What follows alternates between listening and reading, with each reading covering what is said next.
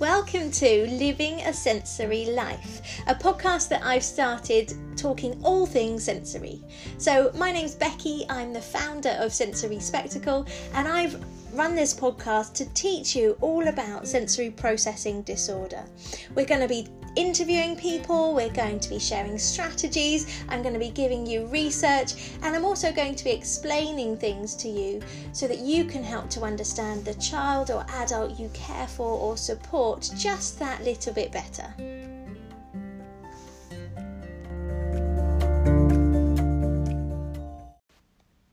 So today's podcast is all about toileting and toilet training, and it might be a question that frequently comes into your head or is a conversation at work that you come across quite a lot, especially with some of your students and young people. That by a certain age, our children or the people we're supporting should be able to use the toilet independently.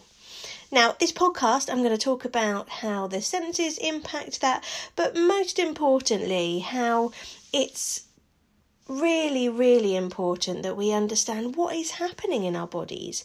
And so rather than just expecting someone to be able to learn the skills of sitting on a toilet, of wiping themselves, or recognizing when they need to go to the toilet, it's also about them being able to communicate to you when they need the toilet or knowing where that toilet is. And so, a large part of toilet training does come down to communication.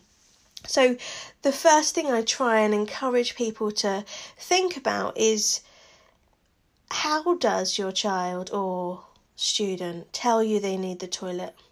Do they show you a picture? Do they say a word? Do they take you to the toilet? Do they show you a piece of clothing, so a pad or um, some wipes? Once we can understand the communication side of things, then we can really start to then support what's happening inside of their body as well. So, there's so many reasons why some people may take a little bit longer to train to use the toilet independently. Some of these needs may be physical or neurological, and that's really important to recognise as well. Some young people may find it very difficult to independently use a toilet, and so we must be realistic as well in our in our approaches and our practices. But let's think about the senses. Let's think about how the senses can impact someone who may not yet be toilet trained, regardless of age. So, the most important sensory system that I want to talk about is one called interoception.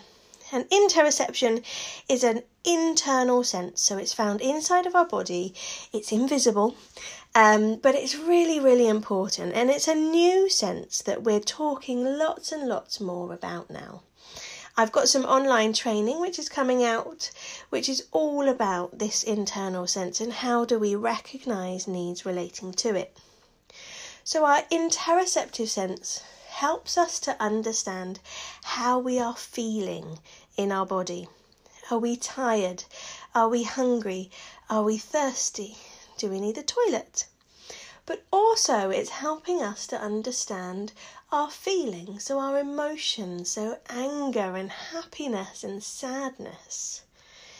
And our interoceptive sense receives lots of little messages from our body, helping us to pick up identify how we are feeling. And our brain then has to piece all of those units of information together to then give us a summary of how it is that we're feeling. So it might be that I've identified that my stomach is feeling a bit fluttery, my muscles might be shaking, my heart might be beating a bit faster. And I've picked up all of these slightly different sensations. My brain's got those messages, and my brain has summarized those messages and put them together to then tell me maybe I'm feeling a bit nervous. So, our brain is doing a really clever job when picking up all these internal messages. However, it's also really easy for some of these internal messages to be misunderstood or interpreted in a way which is slightly different. So it might be that my stomach is fluttering, but some people may interpret that fluttery stomach as the fact that they need the toilet. And so we have to then start to discriminate between some of these internal sensations and how they feel. So, our interoceptive sense will help us to feel when our bladder is full, so when we need to go to the toilet, when we need to um, drink some more because we are thirsty and so we might have young people and adults who may request that they need the toilet. However, when they go to the toilet, they might not do anything. Or when they go, they have to go there and then. Because what's happened is they've got something called a really high threshold. So they their bladder may be really, really, really, really full, and it's only when it's about to burst, when that sensation's really intense, that their brain picks up on the fact that they need the toilet. And so they have to go to the toilet there and then. So many times we hear in education settings that someone hasn't gone to the toilet during break time However, 10 minutes into the class, they ask to go to the toilet. They're not allowed to go to the toilet and they have an accident. And it's because that sensation has only just been identified by their body and their brain, but they don't have any leeway. They need to go to the toilet then. And so, when we're thinking about interoceptive internal messages, it may be that we have someone who, like I said, has that urgency when they need to go, they need to go to the toilet. But we may also have some people who simply don't recognise when they need to go to the toilet. And these can be our young people that do find it really difficult to change or transition from pads to underwear because if they're not feeling the sensation when they've been to the toilet, then they're going to have frequent accidents, and that's really, really difficult to, to cope with. So, interoceptive, interoception, our internal messages are really, really important when helping us to understand if we need to go to the toilet. Also, other senses that can really impact someone's toilet training can be tactile processing difficulties. So, it may well be the way that something feels. So, whether something feels on their skin, whether it's a certain clothing, whether it's a toilet seat. Wiping themselves can be really, really difficult because of the way that the paper feels or the wipe feels or the physical ability to be able to do that. So that's when we start to look at our two other internal senses, proprioception and vestibular. Now, our proprioceptive sense tells us where our body is, its position, and the feedback that we're getting from our joints and our muscles. And so, if you imagine when you wipe yourself after going to the toilet, you're not necessarily seeing what you're doing. So, you have to have a really good awareness of your body in order for your hand to go behind your back and for you to be able to feel the right part of your body. Now, we do lots of training programs, and it may well be that there's a mirror behind, or you play lots of games where you're starting to explore and understand what's around you and what's behind you to help build up that proprioceptive awareness. But for some people, it can be really difficult to identify these sensations. Our vestibular sense is our sense of movement, and you can probably already guess there's so many people who find it difficult to toilet train simply because they don't sit on the toilet for long enough. That need to get up and move and wiggle and get in that extra vestibular input can really impact their ability to go to the toilet. So you may well see someone crouching on the toilet, you may well see someone moving around, or only sitting on the toilet for a really quick period of time and then getting up and moving on. And so, all of our internal senses, our interoceptive, proprioception, and vestibular sensory messages, are really, really important for helping us to be aware of if we need to go to the toilet. Now, I started to talk about tactile, but I also tied it in with proprioception because those two senses, when we're talking about toilet training, can really tie in together. So, tactile is one of our external senses, as well as smell, taste, sight, and hearing. And so, the other external senses can impact someone's ability to toilet train or to use a toilet because of the environmental sensory input. So it may well be that someone's really sensitive to sound. And so the willingness to want to toilet train can be really difficult because they know that the bathroom that they use, where the toilet is, is particularly echoey or unpredictable with its sound, or the door slam, or something else. There's a tannoy. Lots of schools that I go into have a, a tannoy system where announcements will be made, or maybe an alarm goes off.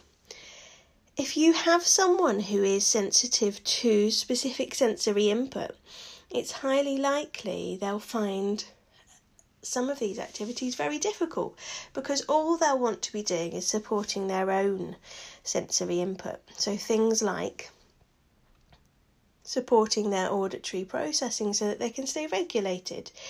If they know every time they've been into the toilet they've been overwhelmed with the sounds, they're going to choose to not do that. We've got a visual. Bathrooms are generally quite bright spaces. There's lots of lighting, overhead lighting, usually flickery lighting, which you and I may not see. However, lights do flicker. And there's lots of mirrors. Mirrors and tiles, and both of these things are highly reflective. Can be quite disorientating or confusing for some people with sensory processing difficulties. Another sensory system that is really, really important to consider for toilet training is our sense of smell. And this may be that someone is really sensitive, hypersensitive to smell sensations. And so going into a toilet, especially if it's a public access toilet, so one that you might find in a school or in a care setting or at the swimming pool, it's used by other people. So you're always going to have smells of other people. Alongside that, you're going to have smells of cleaning products or air fresheners or um, perfumes, deodorants, whatever it is that other people may have used in those spaces as well. You may well have some sort of automated smelling, smelly thing, perfume um, device that helps to keep the environment smelling fresh. Now, for someone who is hypersensitive to smell, actually their brain's natural response to that is to remove themselves from it. So, we process smells in the emotional part of our brain. So, that means if I am overwhelmed by smell, that's really going to impact me. But the way that I remember that, the way that my brain latches onto that, is through that emotional response. So, by having by supporting someone who is sensitive to smell, you may see that they just refuse to go into the bathroom, that they gag quite easily, so um, urge, when even the conversation of going into the bathroom is brought up. It may well be that they cover their nose or that they use clothing to cover their nose. But another characteristic that you might notice for someone who is hypersensitive to smell, so finds smells really overwhelming, is they may well smear. And if they smear, it's usually feces. And and a really effective coping strategy for someone who is hypersensitive to smell is something that smells of themselves.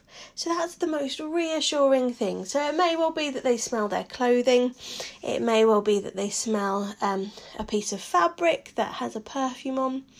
But for other people, if they can't get something else, it will be their own smell. And so their feces, when they're in the bathroom, is the quickest thing, the easiest thing that they can access. So we notice people smear because actually it's the most effective way and quickest way that they can help to then block out all the other smells that might be overwhelming them in that environment. So, if you notice that there's changes in someone smearing, have a think about are there any changes to the smell in that environment or the way that a cleaning product has been used or a particular person using that space as well. So, we've spoken about most of the senses, and I think it's really, really important to remember that when we're thinking about toilet training, we need to look at the pre work as well. Is that person ready? Are we able to have conversations and make them aware of the purpose of using a toilet? Are we able to help to introduce new items of clothing? If not, if someone's sensitive to touch, for example, then we might need to think about the type of underwear that they will be wearing.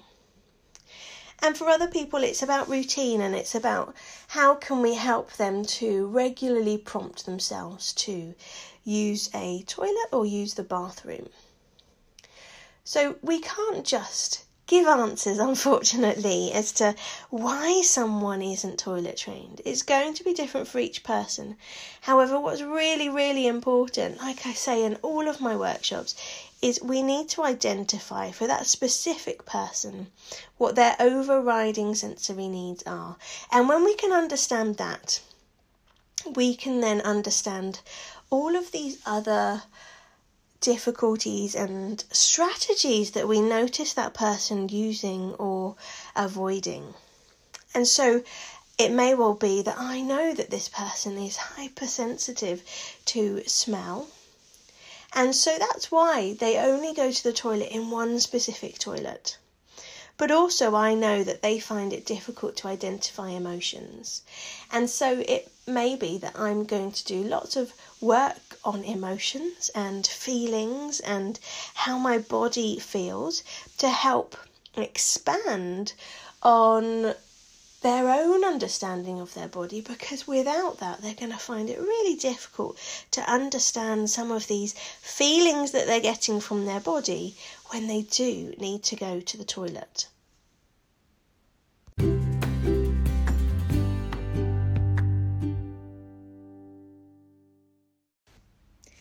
This podcast was brought to you by Sensory Spectacle.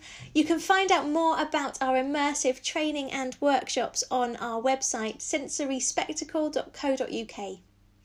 We educate about and create awareness of sensory processing disorder internationally. We travel the world helping parents and professionals to understand specific characteristics relating to sensory processing needs.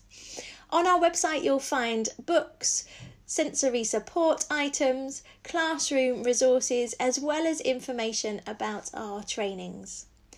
If you have any questions, please do get in touch. We love to hear from you. But otherwise, thanks for listening.